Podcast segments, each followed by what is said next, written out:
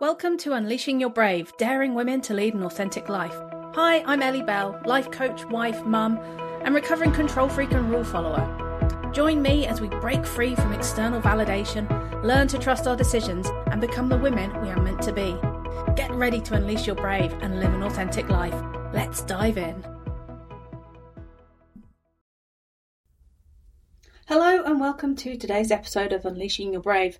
In fact, it's the first ever episode, episode one. And I thought today it would be helpful to just share a little bit about how I got here, my journey, and just so that I can introduce myself to you a bit more. I really believe that the experiences that I've had will hopefully encourage other people to look back on theirs and reflect, but also to know that they're not on their own in this we are all on a journey. We are all learning about ourselves. And actually, just being able to know that you're not on your own in this, for me, has certainly helped. And I hope that by sharing my story with you guys, that's going to help as well. So, one caveat this is a journey. I am still learning. I'm very much on my journey.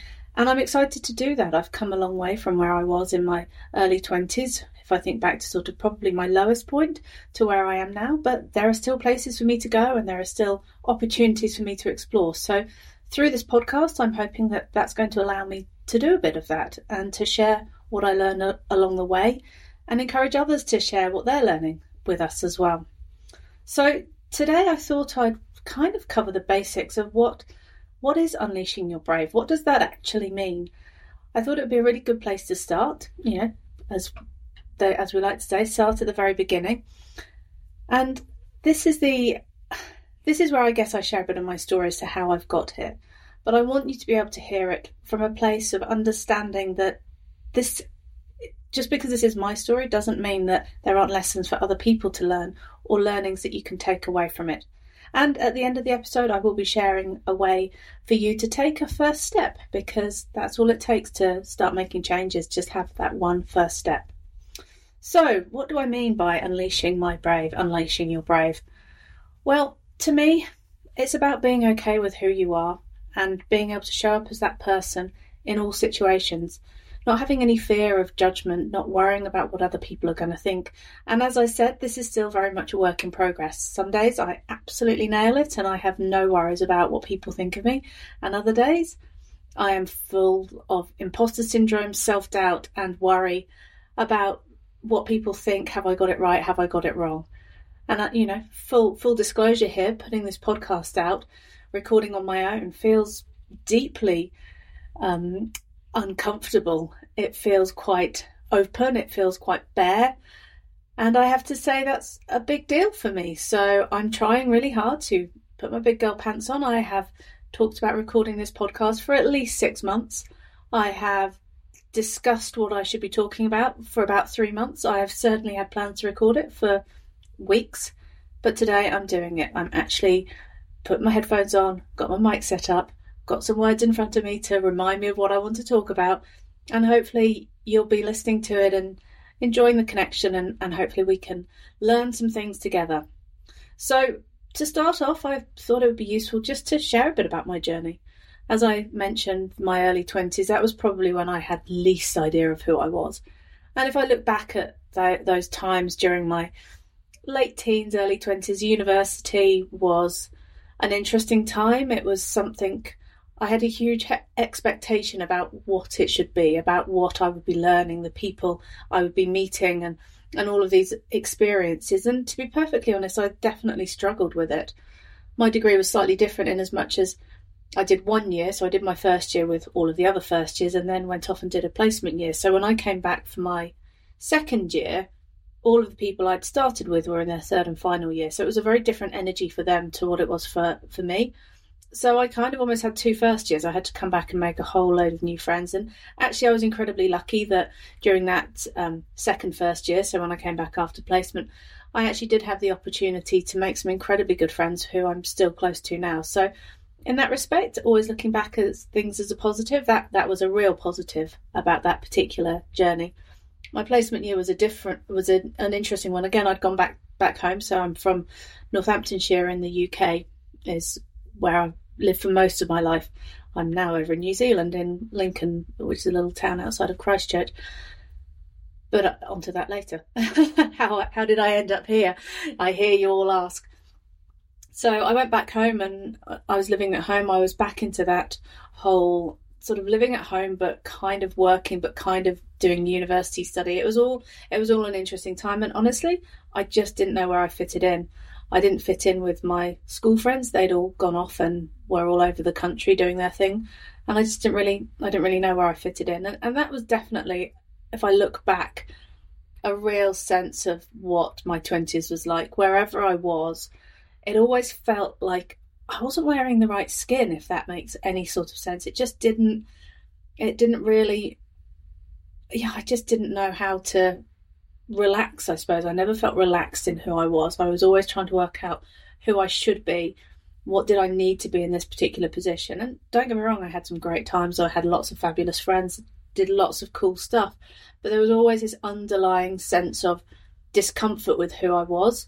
Um, and I'm not sure I necessarily portrayed myself in the way that was necessarily very authentic. It was more about what did other people expect, what did they require of me, rather than necessarily what I wanted myself, and desperately trying to fit in in spaces where, quite simply looking back, I was never going to fit in. I was definitely square peg, round hole, but I gave it a good shot, and I can safely say that led to probably more more nights of drinking than is probably healthy looking back, and there was certainly a lot of learnings from that time.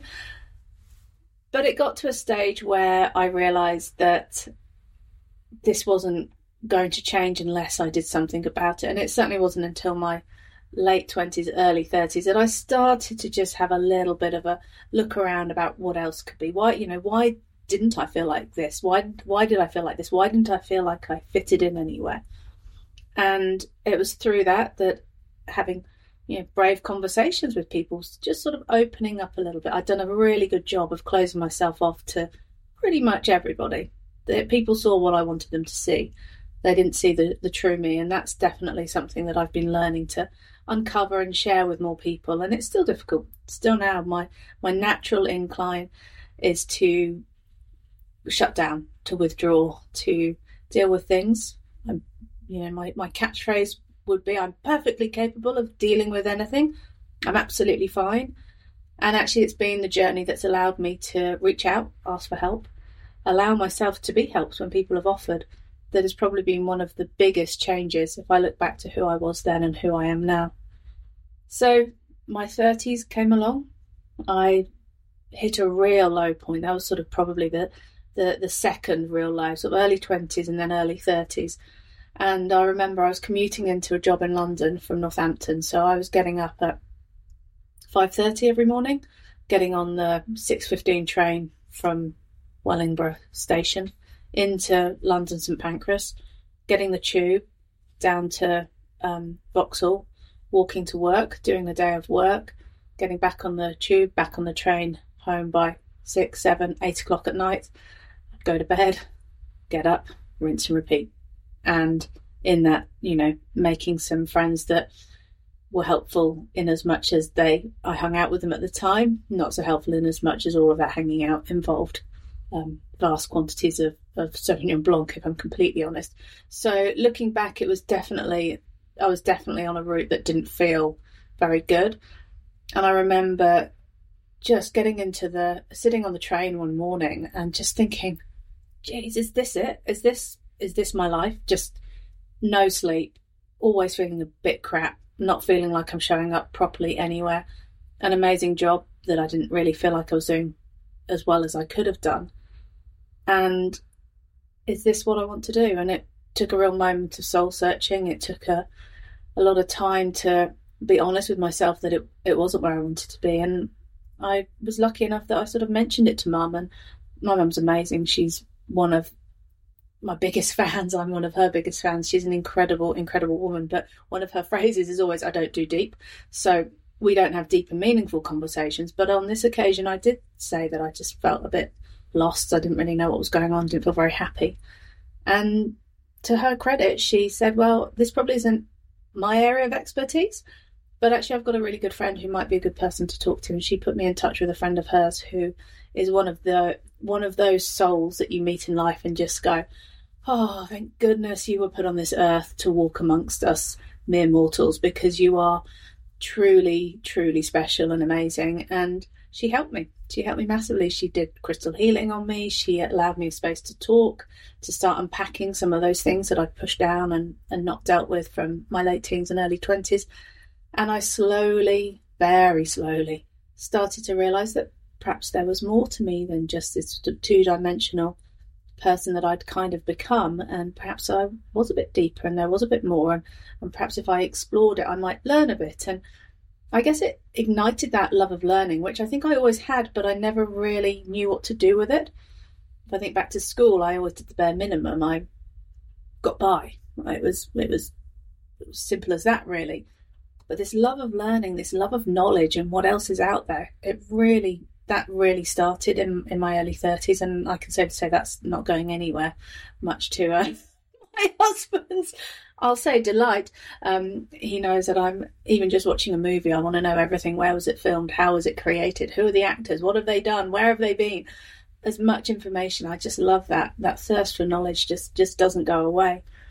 So I started doing crystal healing course. I started really tapping into that sort of more spiritual side of me, I suppose.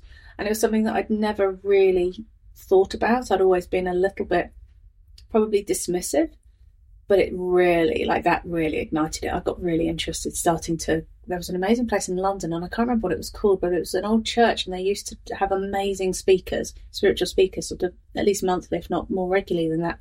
And I used to go along there and just heard some incredible people speaking and that just made me realise that there's so there's so many ways of looking at life that you don't have to do it the way you've always done it. There's different ways and you can try things and that might work, but then something else might work on a different day and it's okay. That's all all possible. So I just carried on. I carried on working and living my life and commuting and doing all of the things and yeah, just slowly started to piece together a little bit more about who I was and what I stood for and slowly started to like myself a little bit more. And then in 2013, the opportunity came for me to um, come to New Zealand. Now, this was something that, if I think back, had been at the back of my mind. It would sort of come forward, and I'd be like, oh, I'd love to live overseas. It'd be so cool. It'd be amazing.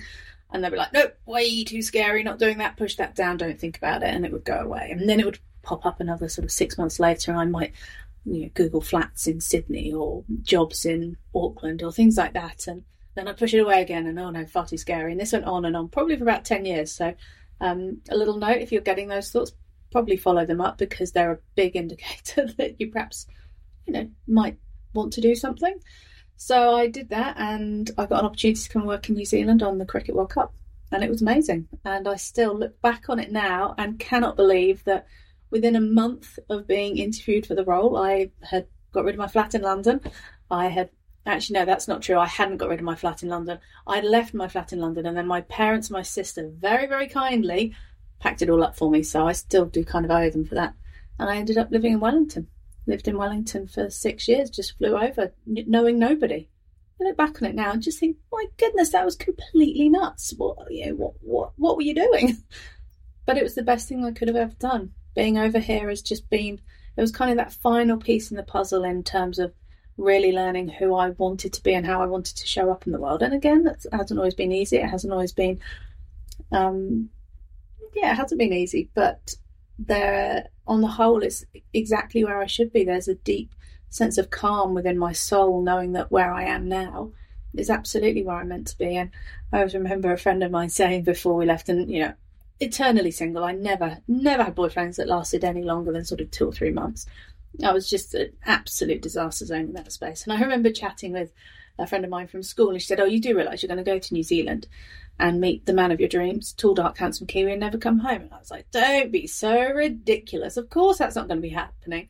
I haven't met anyone in the last 35 years. It's hardly going to happen now." Completely convinced. And actually, that is what happened. I met my amazing husband, Matt, through um, a mutual friend, and it was funny. It was the two weeks, almost to the day after I said to myself, right, that's it. I'm coming off dating apps. I'm not trying. I'm just not trying anymore. I'm done with this whole trying to find a partner sort of thing. So I um, decided I wasn't going to meet anybody. I was going to finish my job in New Zealand. I was going to have a great time, and then I was going to go back to England, and it was all going to sort out. And then I met Matt. two weeks later. And, you know, eight, ten months later, I got a visa because I realised that I quite liked him. And I perhaps ought to um, stay and see what happens, thinking, of course, so if he had dumped me, then I'd been the first flight out of there. But he didn't, and we're still together now. And we have two amazing daughters, and we now live in Christchurch down in the South Island, and it's an incredibly special place. But through all of this, there has been this constant need to learn more about myself, this constant need to surround myself with people who are willing to do that work as well, who are willing to explore and willing to understand. And I still have a lot of work to do, and I have to remind myself that actually I'm okay. I'm okay as I am. It's okay to be scared sometimes. It's okay to worry that you don't fit in and all of those things. I think the big difference now is that having taken the time to get to know myself, I like myself more. I have a bit more understanding of why certain things will trigger me to respond in certain ways. And when that happens, to be able to actually work through it as well. So it's definitely it's definitely still a long road ahead of me in the work that I'm doing. But in terms of unleashing your brave and what that means to me, it's doing this. It's actually being able to speak about my story, my truth, share it with others, and hope that it's vaguely interesting and helps other people learn a little bit. And at the same time, to be able to help others to do the same, that's really important to me. I know that part of my reason for being on this planet is to help others learn more about themselves. And I hope that I can help people do that by, by sharing a little bit about what I know and what I'm learning, what I believe, and allow you to share what you know and what you believe. And if there's ever a space to share that, then then this is it because I truly believe that we have to practice talking about what we know. We have to practice sharing what we believe in order for us to become stronger, more powerful, and to be able to do it in situations where it might be slightly harder. I, I want you to feel comfortable in your own skin. I want you to be able to speak on something that really matters to you with the confidence that actually whatever other people think that's not important as long as you are true to you that's that's the only thing that really matters and it takes time to be able to believe that because we are so conditioned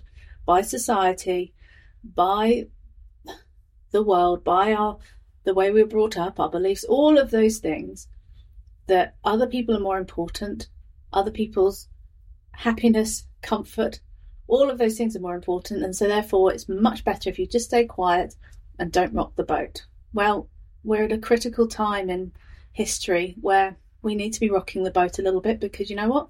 The boat as it is is not okay. It's not okay. We've got to change it. We've got to be willing to stand up and question and challenge and do things differently. But that starts with us having to know ourselves properly and having to understand what is really us. What is what is it that we really think? How many times have you thought about a response that you've given to somebody and then thought about it and been like, that's not even what I believe. That's kind of, I'm pretty sure that's what my mother said or my grandmother or a teacher. We just allow ourselves to go through life just, you know, not questioning any of these things. And that's what I would like you to do. I'd like to, you to question, question what you believe to be true, question what you read, question everything doesn't mean any of it's wrong. It just means that you're looking at it through a fresh perspective and fresh lenses that is going to allow you to make your own decision and not just be led down a path that, of least resistance. So, I said that there was one thing that you could do that I would share with you that you would, you know, take that first step in unleashing your brave. Well, follow me on Instagram. No, I'm just kidding. Although you totally can follow me on Instagram at Ellie Bell Coaching or at Authentic Self Leadership. Both the links will be in the show notes.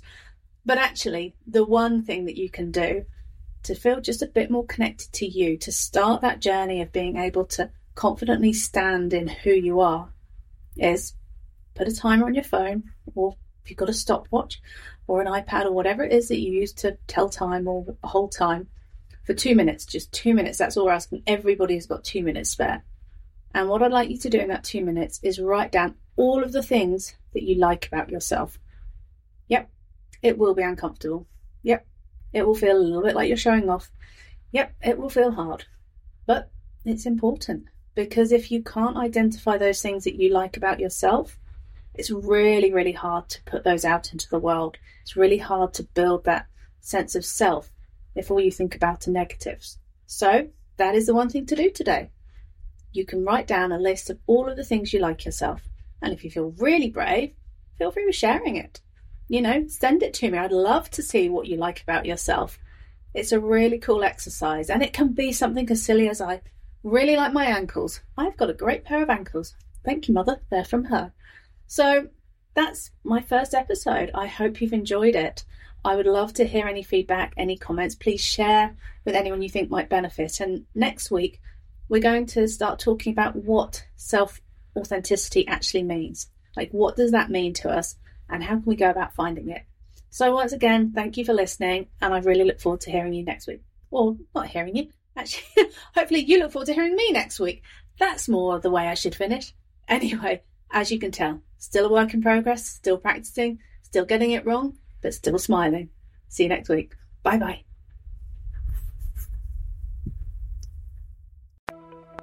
Thanks for listening to Unleashing Your Brave. Subscribe, rate, and review, and please share this with anyone you think may benefit. Feel free to reach out to me by email or DM me on Instagram. It's time to unleash your brave and live authentically.